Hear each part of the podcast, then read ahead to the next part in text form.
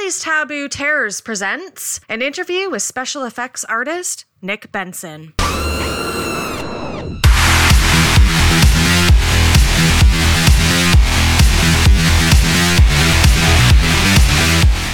Nick Benson has an incredibly impressive resume when it comes to special effects work. He has done work on pretty prominent genre films like Tales from the Dark Side, Tremors, Society, The Blob from 1988, folks, and my personal favorite, Nightmare on Elm Street 4, The Dream Master. When I heard that he worked on Nightmare 4, my favorite Nightmare on Elm Street movie, I just about died. I was so happy to sit down and talk with him about the industry, working in special effects, his work on Nightmare on Elm Street 4, and of course, we get into Taboo Terrors territory and talk about extreme horror. So, buckle up, guys, for this wacky ride with Nick Benson. Enjoy. Well, welcome, Nick Benson. Thank you so much for being here. Thank you for having me. Excellent. So I kind of want to start talking about how I guess we met, and that is from Morbidly Beautiful. So my podcast, I Spin in Your Podcast, actually around the same time that you joined their team, we joined their team. So there was a lot of announcements being made in March for for Morbidly Beautiful. And folks, if you don't know what that is, it's morbidlybeautiful.com. That's our podcast network that we're a part of. So all these announcements are being made, and you're one of them, and you were announced as a publicity manager, which for me, I'm a vet tech in day to day life. So a lot of this stuff, like a lot of this film stuff and podcast stuff and just a lot of these different things, just like really out of my wheelhouse. I'm still learning. So for me, I don't really understand what a publicity manager is. So do you mind giving me a little lowdown? Like, what are you doing? I mean, I'm directly involved with Morbidly Beautiful. Now you're directly involved. Like, how did that come about? It all happened at the same time. Yeah, it really did. Um, you know, I- I'll tell you, typically a publicity director is the guy that, you know, makes makes all the deals with different people and and co-promoting and cross-promoting and doing all that stuff which I, which is all stuff I plan to do you know but there's there's lots more involved in where Steph and I like would like to take morbidly beautiful. So it's it's a little bit more than your typical role. I am looking into getting the full nonprofit status for it as well as working with schools uh, you know anything from makeup schools to educational facilities that you know may help people get to where they want to be involved in horror that's great. That's huge. That's actually a, Yeah. that's an amazing, huge, important, wonderful job. So that's really great that you're on te- on the team. You're on board. yeah it's something we really we talked about at length and and i know it's a direction she really would want to go to give back to the community that's that's followed morbidly beautiful for so long as well as whoever you know whoever joins in the future.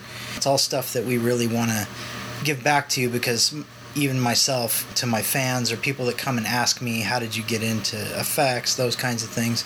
We, we want to make sure that they get to have their creative outlet if that is their passion Is there anything that you can tell me slash us that you're kind of working on right at this moment, or is there something like going to be announced in the upcoming months at all? Well, um, yeah, probably. You'll probably see some things uh, with. Uh, I don't know if you know who Tom Devlin is, but he was Face Off season one. But he's done a ton of a ton of films for um, Full Moon, and uh, you know he does makeup effects, and he's starting a school. I've gotten a little bit down the road with him, but he's still building the school, and he's going to do online courses and everything. So we're sort of putting that all together and, and taking a look at how that's going to look and I'm hoping to work with him to get us there. I also have some ins with Stan Winston School as well, so I'm hoping to make some of those things happen. I have not yet spoken with Stan Winston School, but I hope to. Amazing. That's really, really great. And you currently, besides Morbidly Beautiful, obviously you also work, like you've been working since, and any IMDb check will tell anybody this. So since like, since 1987, I guess, it's called The Laboratory. Yeah, I, I st- the laboratory is just my own entity. Oh, that's fantastic. yeah, it's just it's just because I do special effects and I do special props and I do I've done restaurant stuff. I've done all kinds of stuff because I because I live in Vegas, so sometimes I don't want to travel and I'll take a project like I built a 12 foot octopus for a restaurant here, and more recently as you know, I did a music video for Slipknot with Steve Johnson. We shot all of that here. Keeping busy doing different things here and there in yeah. Las Vegas. Wow, I've never been there. Is it as interesting and glamorous as it seems? Absolutely not. I try to steer as far away from the strip as I can, but you know, it's yeah. it still can be fun. I mean, anything you really want to do here, you know, you can do. It's it's all here. That's for sure. That's definitely different than uh, you know, well, pretty much any place in Canada, except for maybe Niagara Falls. We have our own teeny tiny little strip of really kitschy, cheesy cades and restaurants and Ripley's Believe It or Not, and there's a bunch of casinos in Niagara Falls, and it's right. uh, it's adorable. It's close by. I love going. That's I guess as close as I'll get. yeah, yeah. That's kind of like I, I, live far enough away from the strip that I don't have to be involved in the stuff I don't want to be, and then yeah, you know, 15 minute drive and can see the coolest thing about Vegas is just about any band or any performer you want to see usually comes through here. So you can see just about mm. anything or, or catch any show you want to. And there's lots of themed places here to go to, lots of great bars, you know, that kind of thing. I live in Toronto, so a lot of people, big big city, quote unquote, can be can be a lot to deal with. But if you live like in suburbia, a little bit outside of Toronto, you can just like easy come in into town, let's say, and do a bunch of these things, like see a good show, go to these themed bars, themed restaurants, just have like a good time. But then leave. It's nice to leave. right, right, exactly. It's nice to go home, chill out at home. Yes have. Yeah. Well, for you, maybe it's a glass of wine. For me, it's rum. So I'm good. You know, get to chill and. I do like a good glass of wine. So, yes, thank you. Yeah. well, that is really, really, really neat. So, Morbidly Beautiful, that's how we kind of met. So obviously you're a horror fan. You work a lot in horror. I'm a horror fan. We're all horror fans. It's morbidly beautiful, and you know horror is fantastic. So why don't you just uh, give me a little brief rundown of little baby Nick as a horror fan? Like when did that start? Were you like a lot of us, where you were like a five year old kid and you just got really into horror, or is it like a later on in life thing? Oh no, it's it's been a part of my life my entire life. I was born in Los Angeles, and my mother was an executive for Universal. So I grew up on the Universal lot. You know, I, I'm even to the point where if she took me to work, you know, or whatever, I think I think I had I think she didn't let me take the golf cart until I was about 12 or 13 years old but uh, you know she would let me take her golf cart and just drive all over where I, wherever I wanted to on the lot and take her little credentials with me. And, and you used to be able to if you have the golf cart and the credentials you can cut in line on any ride. You can do whatever you wanted. You pretty much had carte blanche. So I grew up on that lot and I just fell in love with the Universal Monsters very very early on. And it just became sort of an obsession for years. I mean, everything from Dracula to the creature from the Black Lagoon to the Wolfman. I just obsessed on all of those things and.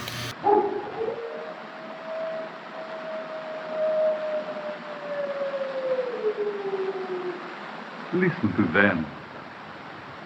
Children of the night. What music they make as I grew up, more and more came out. You know, in the child of the 70s, all the Hammer films came out. So it was just like mm-hmm. I was, mm-hmm. some of them were a little violent and sexy for a kid to be watching. So I'd have to sneak off and watch them. And, you know, so my, my mother wasn't into that, but she'd catch me watching stuff like that. And man, that was fun. I remember sneaking off and watching Legend of Hell House, and she got mad at me for that. Oh but uh, it was quite funny in, in retrospect. But. That is incredible. And yeah, a lot of us horror fans definitely don't have an upbringing like that. So, did your mom like horror movies or? No, not particularly. No. She was not much of a horror fan. She didn't mind that I liked the Universal Monsters, they were pretty harmless. But, uh, you know, yeah, you start getting yeah. into the, the horror of the 70s and some of the, the more graphic stuff, she was just not feeling it. And, you know, another little funny side story as a teenager going to school they used to have these uh, little folders. I don't, I don't know if they still make them or not. My kids don't have them, but uh, they used to have these things called peachy folders, and they had like these like black and white renderings of like athletes like basketball players on them and stuff and what i would do is i'd draw mohawks on them and instead of a basketball the dude's sticking the other one with a knife and all kinds of silly shit like that so i was drawing i was making drawings over the tops of those and my mom thought yeah. something was really wrong with me. But uh, as soon as I, as soon as I, you know, got out of the house and got into monster making, she's like, okay, that explains everything. that makes sense. That's the good progression. Like that's where you would hope your kid would go.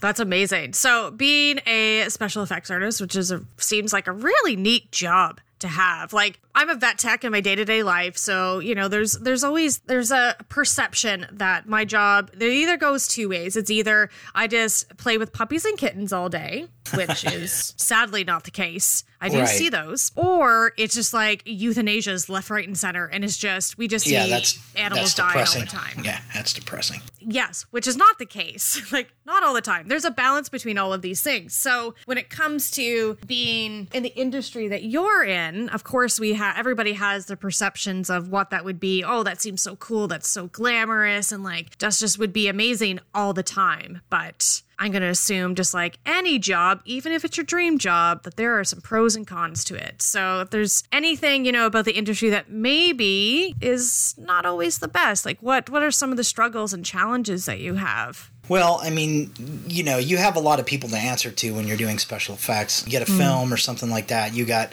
all kinds of executive people, like the anyone from the director up, that are gonna not necessarily like what you're doing, or they want to change something, and it can be really frustrating at times. You know, sometimes they give you carte blanche, and then you get there and you think everything's awesome, and you know, then they turn around and want to change everything, or they just want to scrap everything and shelf it. So it, Oh, it can get really frustrating.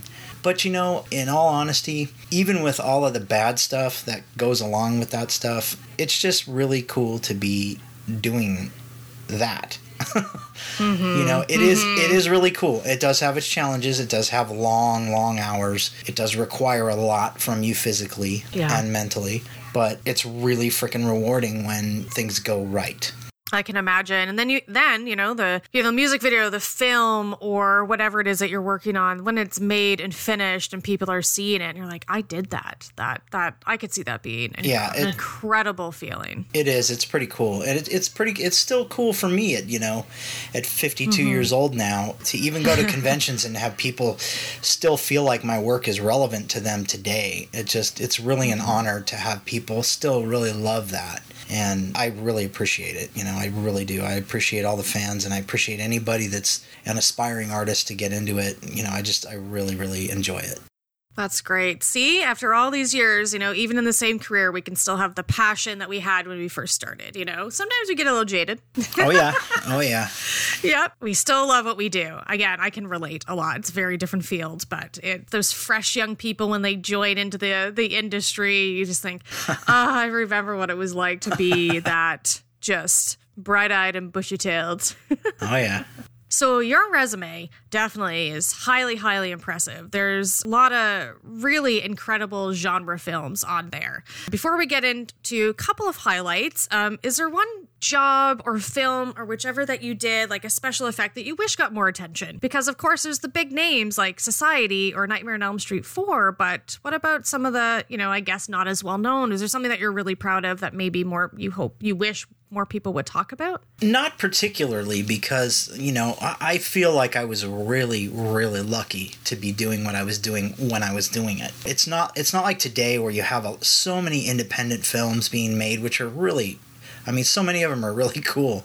I like them all, even the stupid ones, but you know, it's mm-hmm. it's like there's just so much stuff being made now and then it was just like studios were the only ones doing it. We didn't have camera phones then. You couldn't shoot a film on a camera phone. You couldn't. Sh- mm. We didn't have digital. We didn't have all that stuff then. It was you had to have a really fat budget. I mean, a, a low budget in those days was you know through you know one to three million dollars, and some of the stuff I was fortunate to work on was like 30 40 50 million dollar budgets so for me at least in that time not relevant to today but i was very lucky out of high school i was a musician doing a lot of performance art weird stuff i wound up roommates with my guitarist and my guitarist's brother was kevin brennan uh, i'm not sure if you know that name but I don't. I'm Our- sorry. our other roommate was Steve Johnson, who ran Boss Boss Film Creature Shop. Kevin was one of the original effects artist on The Howling, and mm. worked worked oh. very closely with Rick Baker. Incredible sculptor, Nice. in- incredible artist, and obviously, you know, Steve is as well. and our other roommate was Steve Johnson. So all of the things I wanted to do performance art wise in my band with my guitarist, talk about them, and we were kind of setting up the, you know, and Steve would kind of overhear it. And, you know, a few months went by, and I'm practicing with my band and whatnot, and, you know, Steve like pulls me aside one day and says, "Hey, you know all this talk about making all this stuff and doing all this performance stuff. Why don't you come make Rubber Monsters?" So it was kind of the rest was history. It's kind of dumb luck, you know. I just happened to fall into the right place at the right time. It's very fortunate of me and or for me, and I just kind of fell into it really. That's amazing. I love when that happens. Yeah, me too. organically. yeah. me too. Worked well for me. What's something that's like the favorite film that you've worked on, your favorite piece? super hard to say that there's a favorite because as an artist and and I don't know if you can really understand this but I think everybody can at a level. When you're working on something I'm like my own worst critic. You know I'll, I'll let's say uh, I start a sculpture and I work on it for a day and then I come back the next day and I'm looking at it and I see everything wrong with it. I never see what's right with it so my problem is, is I, I'll look at something and I'll, I'll, I'll block it out or I'll start, you know, doing whatever I need to do, and then I look at it, and the more I look at it, the more I hate it. so, hmm. so it gets harder for me to really want to just do anything with it. So it's better if I just do it fairly quickly, knock it out, get it out. So that's kind of that's kind of how it works for me at least. But I know there's a lot of artists that struggle with that. But particular pieces, hard to say. I mean, I really enjoyed the work I did on Society because that artistically was like um, George and I were very very much alike in our artistic tastes. I was a bit, huge fan of Dali and Bosch and Giger. They were my favorite artists as as a teenager. You know, all the surreal stuff. And then to find and meet George and actually get to work for him, that man is just he's like he's like everything I aspired to be. So meeting with him, he's a painter, he's he's an incredible effects artist, you know, he's a musician. And so we jived on like every level. We liked all the same stuff, you know, so it was it was kind of natural Nice. for me to fall into I went from Steve's shop to working with him and I stuck with him through most of my career up until I left to Los Angeles Right. And and that was the last person I worked for in Los Angeles was George, and then he moved to Japan. That's totally fair. That that that seems to make a lot of sense. You know, talking to to creative folks that I know, it's their yeah, they're their wor- own worst critic, and they're just never happy, and they end up being Yeah. perfectionists. And it's just my a partner. My partner is a filmmaker, cinematographer. He directs, he writes. It's kind of a jack of all trades, and you know, trying to get him to finish something is challenging. Yeah, yeah, I I I, I understand him. I I am there. I do the same things. It's like you have to kind of you have to kind of step away for a minute and maybe start something else and then come back to it. Well, I have to say that one of my favorite things that you've done is definitely the work on Nightmare on Elm Street 4. And I remember when your name came up on the Morbidly Beautiful, and I was like, whoa, whoa, whoa, wait. All I saw was Nightmare on Elm Street 4. And I'm like, what? Because for me, and I know that I'm in the minority here, but Nightmare 4 is my favorite, besides the first one, of course. But Nightmare 4 is my favorite Nightmare on Elm Street film. And number three is normally people's favorites. Hmm. I get it. Dream Warriors is usually the favorite, but I think it's probably there's a bit of nostalgia there because I grew up with Nightmare 4 and I've watched it a million times. I, for whatever reason, just didn't really, Dream Warriors, sorry, just didn't really catch me as much as Dream Master. Anyway, so I am obsessed with that movie. I wrote about it for my website and I just sing its praises all the time. And I love it so much. It's, it's one of my comfort films for sure. Love it. Comfort horror movie, those exist.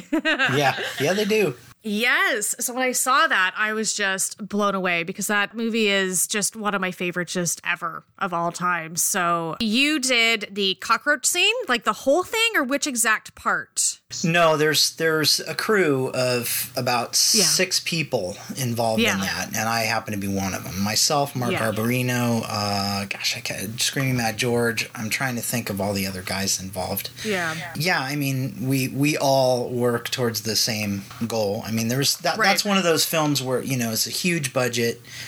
And Mm-hmm. the funniest part of that about that movie, and I really appreciate that you, that it is your one of your favorites, Mm-hmm. uh, because it is truly one of mine, and it was a huge honor to like even go do it because I love Nightmare on Elm Street. I love the first Nightmare on Elm Street. And it was just crazy for me to get that call and say, hey, we're doing Nightmare 4. Do you want to come work on it? So, you know, how can you not want to do that? You know, I mean, it's just, it's just like, uh, yeah, I don't care what I'm doing right now, I'll drop it. So, so yeah, so it was great. Um, and I bounced between two shops on that. I bounced between Steve's and George's on that film because Steve was the one. Steve and his crew were working on all the Freddy's death stuff with a big, you know, they had a big 14 foot Freddy's chest. Yeah. They had we Yeah, had yeah. I mean we we did so many different things with that and um and then you know all the puppets coming out of all the soul puppets all that stuff we had so much stuff going on and then the cockroach transformation which I still to this day I'm still very good friends with that's one of the things about working on that film is all of that group of people have or at least a good chunk of them have we've all remained in touch. We've we're still friends. We still talk. We still love to go and do these things and talk about the movie together. It's just a blast because we have so many great memories. And some of them are, are you know stupid and funny.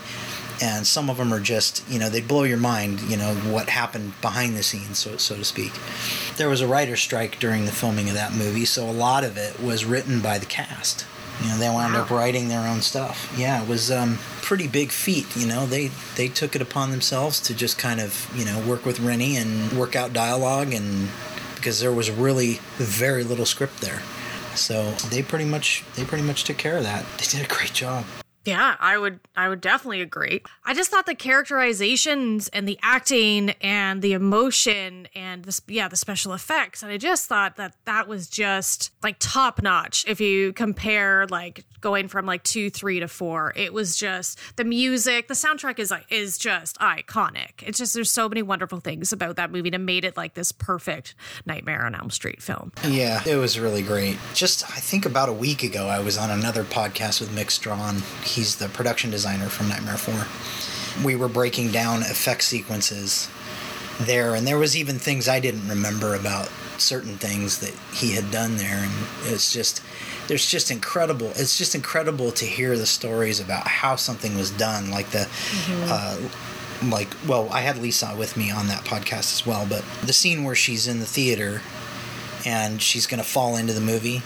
Mm-hmm. They were talking about this whole rig that they built to lean forward, where like she's basically leaning at an angle where she's hanging there, and there's a stunt double, obviously. But it's just it was crazy to talk about that, and I I remember how I kind of got on that film was. I think I was working on the blob or something. I was up at a soundstage working on something else. I tend to wander when I'm like in between takes and stuff. I wander and I do other things and go get nosy, get nosy and stuff like that, see what's going on.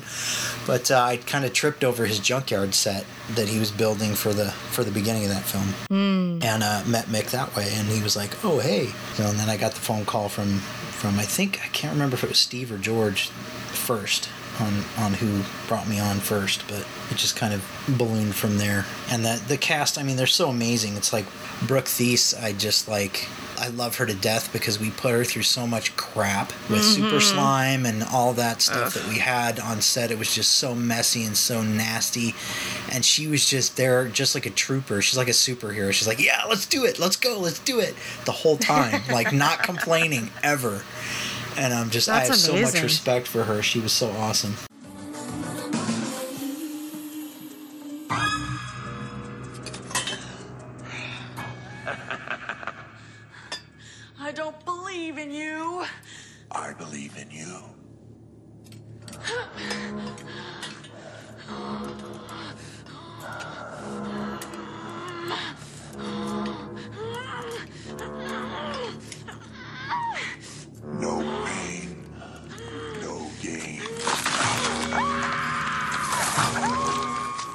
Yeah, I mean, one of my best memories from that was uh, I don't know if you know who Bill Forsche is. He's another effects artist that I was working on that film with, and uh, I have about two and a half hours of behind the scenes footage from him.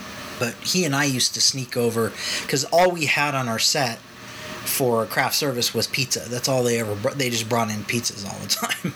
Wow. So right across the soundstage from where we were shooting was uh, a film Patrick Swayze was in called Roadhouse. They were shooting that on the stage across from us. Uh, Bill was like, I don't know how he was he was like hobnobbing with all of them and like had some in with them or something, and they were using him as an extra or some bullshit in between things. And he and I would sneak over there because they had steak and lobster on their set. so we were like, we're like, yeah, we're going over there later. it's pretty fun.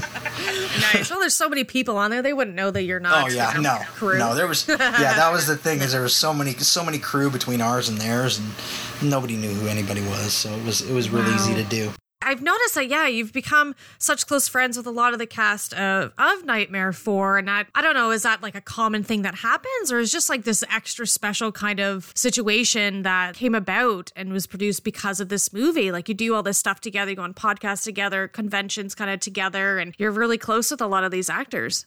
I think that's kind of where it, it starts. I mean, in all, all in all, I know the Nightmare 4 cast have remained very, very good friends for, for all these years. And there was a few people even from that that, that I remained friends with. I mean, I, I think I got in touch with Brooke like, I don't know, uh, it was probably 10, 15 years ago now. I got back in touch with her and, and she remembered me and remembered, you know, I was just like, I still can't believe that you aren't mad at us for like putting you through everything we put you through. Because she, I mean, and I'm just like, I'm still in awe of you because as an actress, you know, I've worked with different people on different movies and different sets, different situations that were so much less than that. And all they did was complain. So I just couldn't believe it. And, you know, we just became instant friends again. And it was just, it was like we picked up where we left off. It was really cool. That's one thing that. about that film that, like, everybody remained, you know, relatively, everybody remained really close and everybody knows each other. And we do see each other at conventions. And it's, it's really cool to, to see because that's one film where that really did, there was a bond. You know, we were kind of a family. So it was pretty cool. I love that. That makes me just love it even more because I just feel like that makes sense just with how everyone seemed to, just the characters and how everybody seemed to just get along. And there's just a lot of heart in that movie. So I love that. Yeah, that. for sure. That's amazing. For sure. Speaking of Nightmare on Elm Street, because this is brand new and very relevant now, but let's talk about Stop the Nightmare. getting back to my friendship with Lisa, Lisa actually uh, recently moved here to Las Vegas, um, and she and I are obviously friends. But she contacted me about we she, we had been talking off and on about you know little projects here and there, and then this thing hit. And we were just kind of like, what are we going to do? I mean, everything went on hold. Everything. All production Yep. stopped. Everything everything got yanked. All the conventions got yanked. So all of my income stream went away. It disappeared in a day. Yeah. Oh, And- I'm so sorry. And so, well, it's the same thing for Lisa. So it was like, well, Yeah. what can what can we do? You know, what can we do in the meantime to do something to help out to try to, you know, figure figure out how we can get rid of this thing and get back doing what we love. So she really over I would say it's about two week time period that she concepted everything. She she came up with all the idea and everything and she called a very good friend of ours in Chicago, a guy named Ernesto Avina, and they basically started putting everything together and Lisa just started making phone calls saying, "Hey, do you want to be involved in this? This is what we're going to do. This is, you know, we're going to make a PSA. Want to get it out there instead of being all gloom and doom, we want to make it a little more fun and try to lift people's spirits rather than Yeah. oh my god. Oh my god this is horrible you know? So that's kind of where that's kind of where it started and she just called me and said hey would you mind doing this? And i'm like of course i'll do it you know? There's there's no reason i wouldn't do it. Yeah. so yeah so that's kind of where that all started and and uh, ernesto and production company out there put all the video together and shot all the footage and and then lisa just spent all the time getting a hold of all of us that she could get a hold of to be involved she i think she even tried robert but i don't know if i i think we had to release it because we couldn't get back from robert we couldn't we didn't hear back Right. from him so Right. Right. So is it just going to stop at like this PSA? Or are we going to see some more from this project or, you know, because anything Nightmare on um, Elm Street, like stop the there are nightmare some- s- stop the nightmare itself just it's it and now we have a charity because we have merch and stuff for sale so Yeah, it's excellent. 100% of everything goes to that charity it's it's all about supporting artists and and everything so i mean that's really the end of that particular project it doesn't mean that Right, right. things that lisa and i were talking about prior to that won't develop once this all ends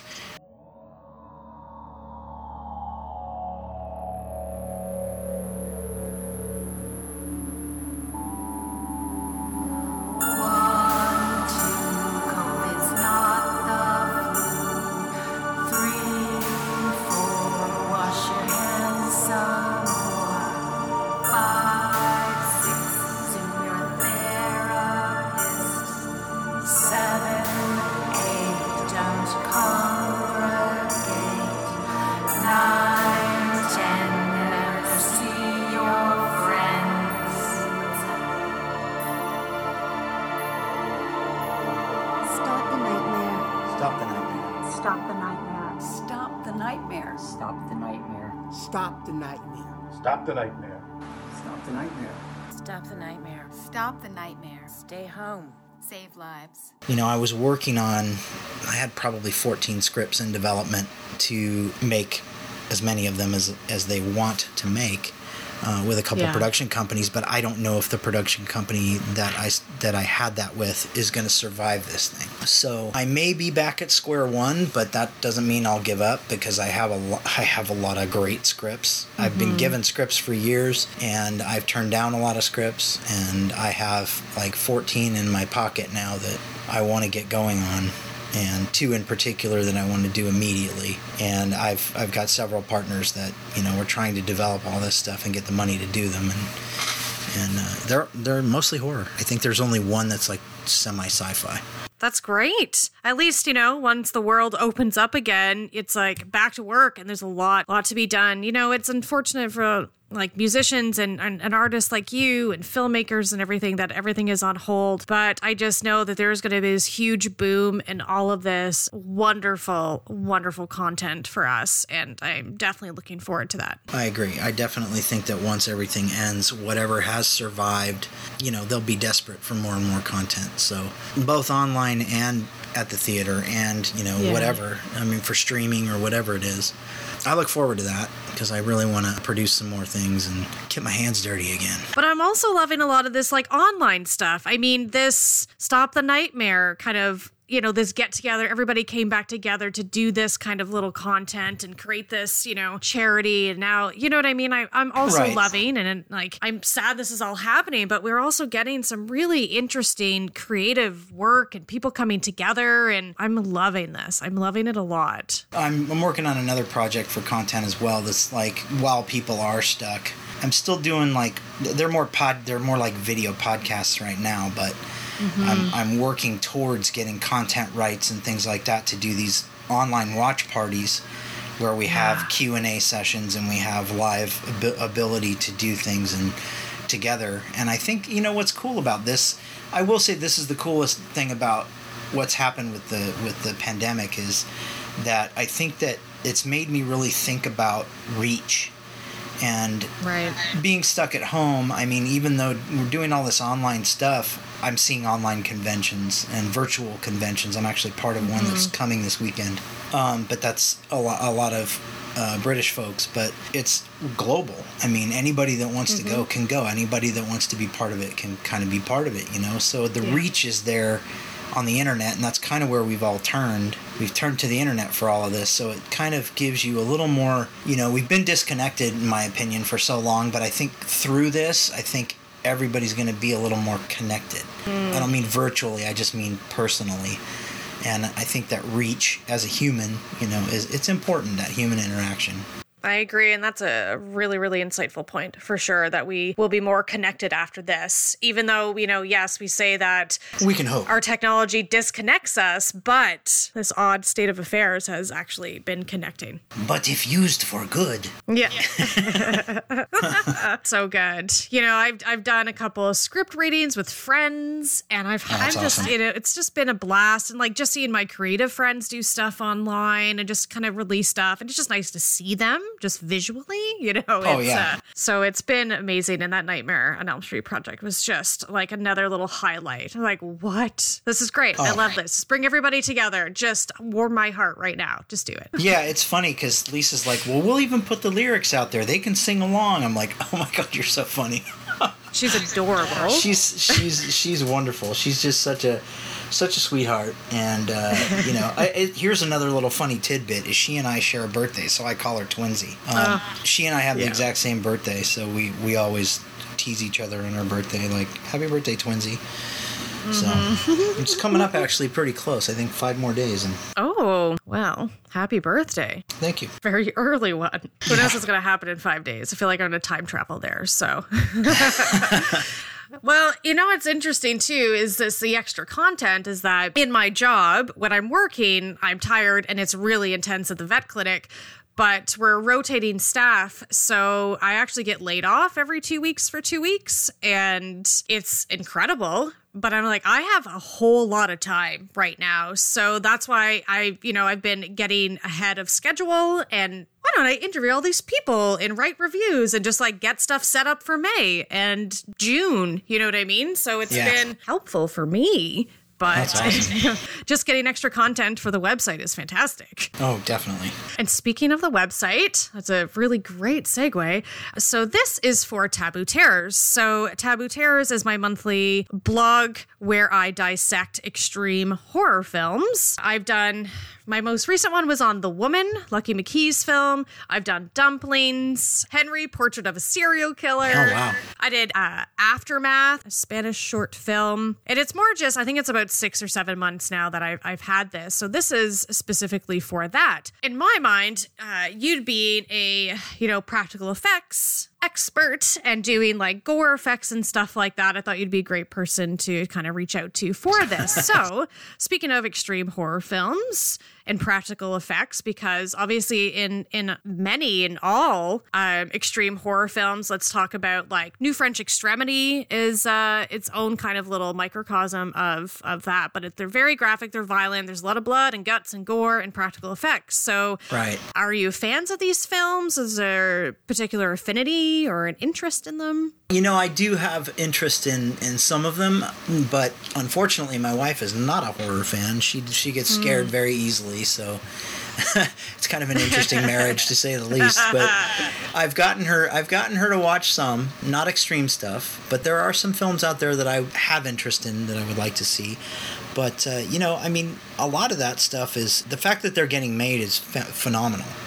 And while I don't know a lot about it, I do know a lot about the effects side of it. And there's a mm-hmm. lot to do in those. Although, you know, you'll find some effects artists that kind of balk at that because they're just like, oh, yeah, just throw more blood on it. That in the genre is what people want. You know, they want to see that. They want to see all that stuff or they want to see what happens. And, and you know, I mean, some of it's just insane, but I mean, isn't that what it is? It's, a, it's an escapist entertainment. So Most definitely. And in just thinking about it, I started thinking about Italian horror because it's one of my favorite countries for for horror and a lot of those like Italian um, like zombie films and cannibal films and there's a lot of movies like Lucio Fulci is like one of my favorites yeah. and there's a just ridiculous amount of blood and guts and gore in those. So do you have any favorites at all just like an overall that maybe or just a movie that has really wonderful practical effects that you that you enjoy? Yeah, there's one in particular that I know that I've seen because, like I said, I'm not that familiar with the genre itself. But like Cannibal Holocaust, it was always a favorite. I loved, I loved that one.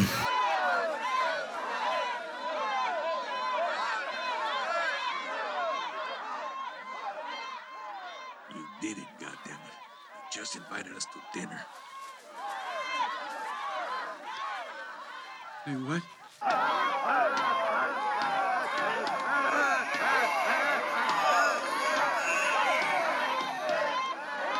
That's fair. I haven't seen it. That's actually one that I won't watch. And I have a disclaimer for Taboo Terrors is that I actually am not going to discuss or watch any movies that actually have animals harmed in them.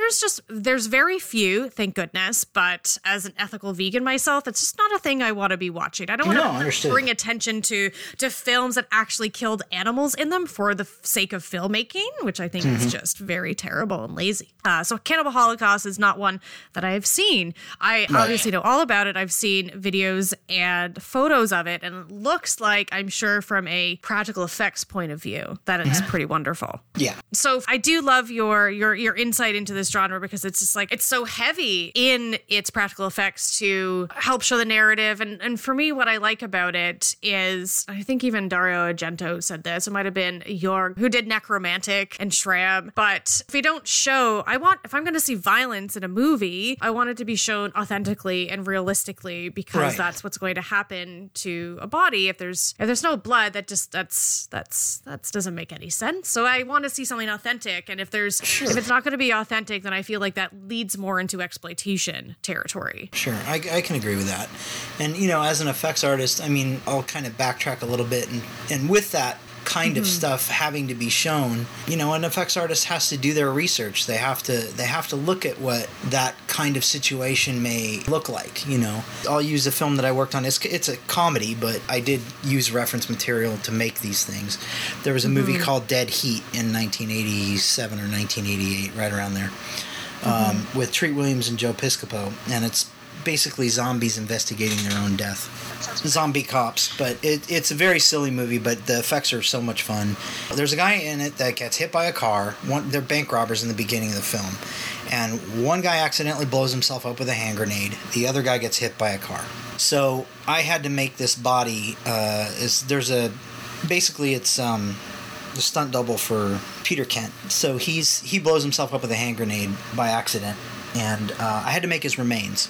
So I had to think about what can I use as reference material to show something that looks authentic to mm-hmm. what would happen to somebody that does that. Okay, so there's not a whole lot of people in the world that go blowing themselves up with hand grenades, so I didn't have a lot of reference material for that. There's a lot of war pictures and stuff like that, but you don't get what you need. So what I did was I got reference material on plane crash victims. So what I used for my reference was plane crash victims. I got I got books. I checked out books from the library. I got photos from the morgue. I got I got all this reference material from plane crash victims. So I looked at those and I mm-hmm. had to formulate what this guy would look like. So Yeah. that's where I started with that, and you know, and then Yep. yeah, that goes through the whole the gamut of things and making him so which so his limbs are missing and things like that. There's only his torso left and what's hanging out of him. You know, it's got to got to look right. So that's kind of how you break it down. And then the second one was the guy that gets hit by the car. They actually cut that one out of the film. I still have that dude's head as part of my collection here. Nice. Um, but what happened to this the other bank robber was they get in the car, they run him down and hit him so hard with the car he bounces off and back onto the concrete. Joe Piscopo comes around. He's gets out of the car. I can't remember where he comes from. I don't know. I don't remember if he was in the car, if he comes running over, but he kind of kicks the guy's head and says, "You have the right to remain disgusting." Um, but what happened in the, the effect was he sort of nudges the guy's head with his foot. And uh, what I had done was I built I built the, the same actor's head. You know, we had a live cast, so I did this this whole thing. We painted it to look like him. We put hair in it and everything, and it looked a lot like him. So what I did was is I took I made an underskull to hold his facial features properly. I had to cut it in half and I built the back of his head around a weather balloon. So I put a weather balloon inside of it, and I filled it with like I think, uh, if I recall correctly, it was like gelatin and and water, and a little more watery mixture than normal, because what I wanted it to do is I wanted it to kind of kind of slush over you know like the back of his head had been liquefied with the impact. So mm-hmm. so that was you know that was another thing that i had to kind of research and look for stuff like people that had fallen off of buildings or jumped off buildings and Yeah. things like that. So you go and you find all that reference material and then you kind of have to piece it together and say okay this is what would happen. You know he gets he gets hit by that car the impact is that hard. It would be just like if he fell off a five story building and crushed the back of his skull. So that was sort of what happened with it. And Mark Goldblatt thought that the the scene with his head getting kicked over was so disgusting he cut it out of the film. Oh, that'd be so great to see. Yeah, so that's it's it's funny because it's like this this one little piece that I'm proud of that nobody's ever seen. Oh no. I, I, I do have pictures of it, but you know it's not it's not really the same because it was cut out of the film. Yeah, and that's that's kind of the dark side, right? That Right. that's definitely not a glamorous side. Like if you and, and, and as a viewer, I want something that's going to look realistic, not something Yeah. that is improbable.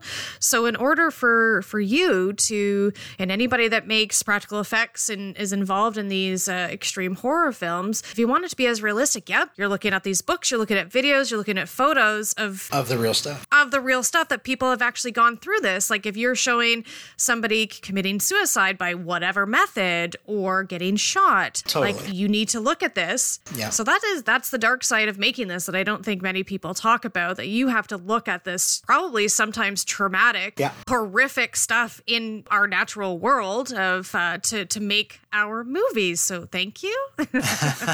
right it, it is a little dark but you know it's it's just one of those things that you have to you kind of have to stomach it you know it's kind of like well Yep. okay well this is tragic and it sucks it sucks that i have to look at this these were actual people this really happened okay you got to kind of put that aside put that over here and that's sort of where you know I, I guess for me it's like my handling of it is you know dark humor and jokes and whatever to kind of put that aside and put it in a cupboard or whatever and close the door for a minute because i need to look at this and i have to get through it Completely. I love that. That's fantastic. Okay. Well, that's pretty much all of my questions, Nick. Where is there anything you want to plug or can plug right now about what you're what you're doing? Any like recent things that people can check out? in october i finished a music video with the band slipknot and Right. shawn crahan turned that into a short film called pollution so if you want to look up pollution and check that out. I, I after 35 years of not working with steve johnson he called me and that was an interesting project to come together after 35 years and do. We Nice. certainly we certainly had a lot of fun and uh, it is really quite a piece of interesting work and uh, it was a lot of fun to do and it really really came together beautifully Excellent. And how about social media? Are you on it? Where can people follow you? Yeah, I'm on Facebook at Nick J. Benson Official and on Instagram at Nick Benson 427. And you can always find me, or usually find me, hanging around Morbidly Beautiful. Excellent. Well, again, thank you so, so much for taking the time out for a Taboo Terrors exclusive interview. And I look forward to chatting with you more as we're kind of partners or in family. We're kind of family Yeah. now. I don't know, with Morbidly Definitely. Beautiful. Definitely. well, I mean, it's because of Morbidly Beautiful that this happened. So I'm excited to see Morbidly Beautiful, how it changes and grows. And I think Jess and I, my co host of the podcast, um, we got in at this like really wonderful, beautiful time. And we're really excited to be part of it. So thank you again so much. It's Fantastic. Can't wait to do more. I hope you enjoyed my interview with Nick Benson, folks. I had a fantastic time and I really feel like I made a new friend in the horror community. And hey, we all can use those, right? And off the record, we shared our mutual love and adoration for dark spiced rum. So it was amazing. I had a great time. He is a wonderful, sweet man. And I hope you enjoyed the interview. So that's it for Kelly's Taboo Terrors for now. And until next time, folks, stay grim.